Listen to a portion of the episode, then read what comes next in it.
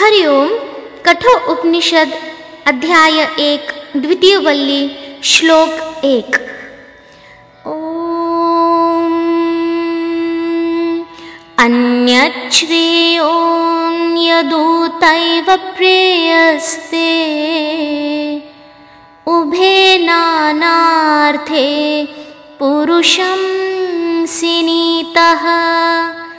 तयो श्रेय आददानस्य साधुर्भवति हीयतेऽर्थाद्य उप्रेयो व्रणीते। अर्थात, श्रेय भिन्न है तथा प्रेय भी भिन्न है। वे दोनों भिन्न प्रयोजन वाले होते हुए भी मनुष्य को बांधते हैं। उन दोनों में से श्रेय का वरण करने वाले का तो शुभ होता है, और जो प्रेय का वरण करता है, वह पुरुषार्थ से पतित हो जाता है। आइए इस श्लोक की समीक्षा करते हैं। देखिए, नचिकेता ने तृतीय वर में मांगा था कि मुझे आत्मज्ञान चाहिए, राइट? तो द्वितीय बल्ली के प्रथम श्लोक से ही यमराज उसे अधिकारी जानकर आत्मज्ञान देने के लिए तत्पर हैं, क्योंकि सुनने वाला नचिकेता है। तो यमराज यहाँ पर इस श्लोक में कहते हैं कि, हे नचिकेता, सुख प्राप्ति की प्रबल इच्छा ही संपूर्ण जगत के प्राणियों के कर्म का कारण है। जीवन में जो भी संघर्ष भाग दौड़ इत्यादि हो रहा है, वो सुख प्राप्ति के कारण ही तो हो रहा है। यहाँ तक कि विष्ठा पर बैठा हुआ नन्हा सा कीड़ा भी सुख प्राप्ति के लिए ही विष्ठा पर बैठता है राइट अब यह भी सत्य है कि हम कोई भी मनुष्य कर्म किए बिना नहीं रह सकते। तो ऐसा क्या ही करें कि हम कर्म भी करें और आध्यात्मिक उन्नति भी हो जाए। इसी समस्या के समाधान हेतु यमराज ने आत्मज्ञान से सबसे प्रथम यह श्लोक प्रस्तुत किया है। यमराज ने यहाँ कर्म के फल की दृष्टि से कर्मों के फलों को दो भागों में विभाजित कर दिया।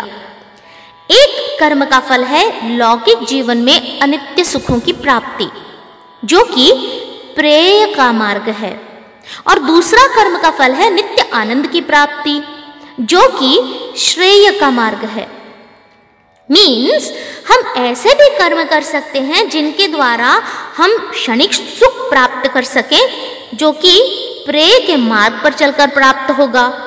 और ऐसे भी कर्म कर सकते हैं जिससे कि हमारा आध्यात्मिक विकास भी हो और अंतकरण की शुद्धि भी हो, जो कि श्रेय के मार्ग पर चलकर होता है। ठीक है? देखो हम अपने जीवन में ना ऐसे बहुत सारे उदाहरण देख लेंगे, जहाँ पर हम देखेंगे कि भोगी, लोभी, काला धंधा करने वाले, चरित्रहीन पुरुष, अनुचित कर्म करके भी सफल होते देखे जाते हैं। मतलब हम देख लेंगे कि वो लोग सफल हो रहे हैं।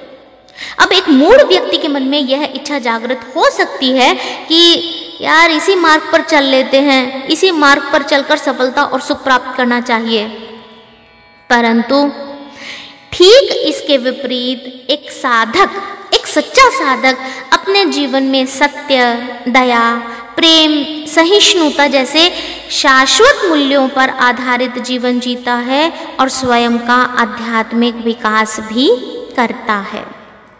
ठीक है? अब देखो, हम इन दोनों मार्गों में से किसी का भी अनुसरण करने के लिए स्वतंत्र हैं। ठीक है? हाँ परंतु ये तय है कि एक मार्ग सुखकारी है, अर्थात प्रेय का मार्ग, और दूसरा कल्याणकारी है, अर्थात श्रेय का मार्ग। श्रेय का मार्ग हमको प्रिय लगे, यह आवश्यक नहीं, परंतु सच्चा साधक श्रेय के मार्ग पर ही चलना चुनता है। वह कभी विचलित नहीं होता। भौतिक सुखों के न मिलने पर दुखी भी नहीं होता।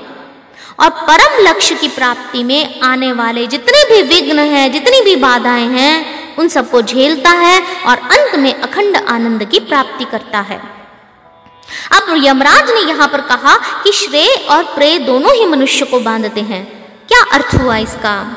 तो देखिए, प्रेय का मार्ग, जिसका अनुसरण कर, जो मतलब जो भी व्यक्ति प्रेय का मार्ग का अनुसरण करता है ऐसा मार्ग फुसलाकर पापों के घने जंगल में भटका देता है और फलस्वरूप उसे निम्न योनियों में जन्म लेकर कष्टपूर्ण जीवन व्यतीत करना पड़ता है और वह जन्म मृत्यु के बंधन में बंध जाता है।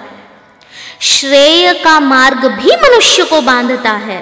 तो इसका तात्पर्य यह है कि जब तक श्रेय के मार्ग पर चलते चलते मोक्ष की प्राप्ति नहीं हो जाती कर्तव्य के रूप में मनुष्य उससे बंधा रहता है और मोक्ष प्राप्त कर लेने पर वह मुक्त हो जाता है। एक और ध्यान देने योग्य बात यह है कि यमराज ने प्रथम श्लोक श्रेय और प्रेय का क्यों चुना? उसका कारण यह है कि एक साधक को आध्यात्मिक उन्नति के लिए क्यों प्रयत्नशील होना चाहिए और कैसे प्रयत्न होना प्रयत्नशील होना चाहिए, यह इस श्लोक में उन्होंने बताया है। और यमराज यह भी कहते हैं कि जो भी व्यक्ति यह नहीं जानना चाहता कि मैं श्रेय के मार्ग पर चलना चाहता हूँ, कि प्रेय के मार्ग पर चलना चाहता हूँ, वह साधक जीवन के लक्ष्य की ओर उन्मुख होने के लिए तत्पर नहीं है। हरिओम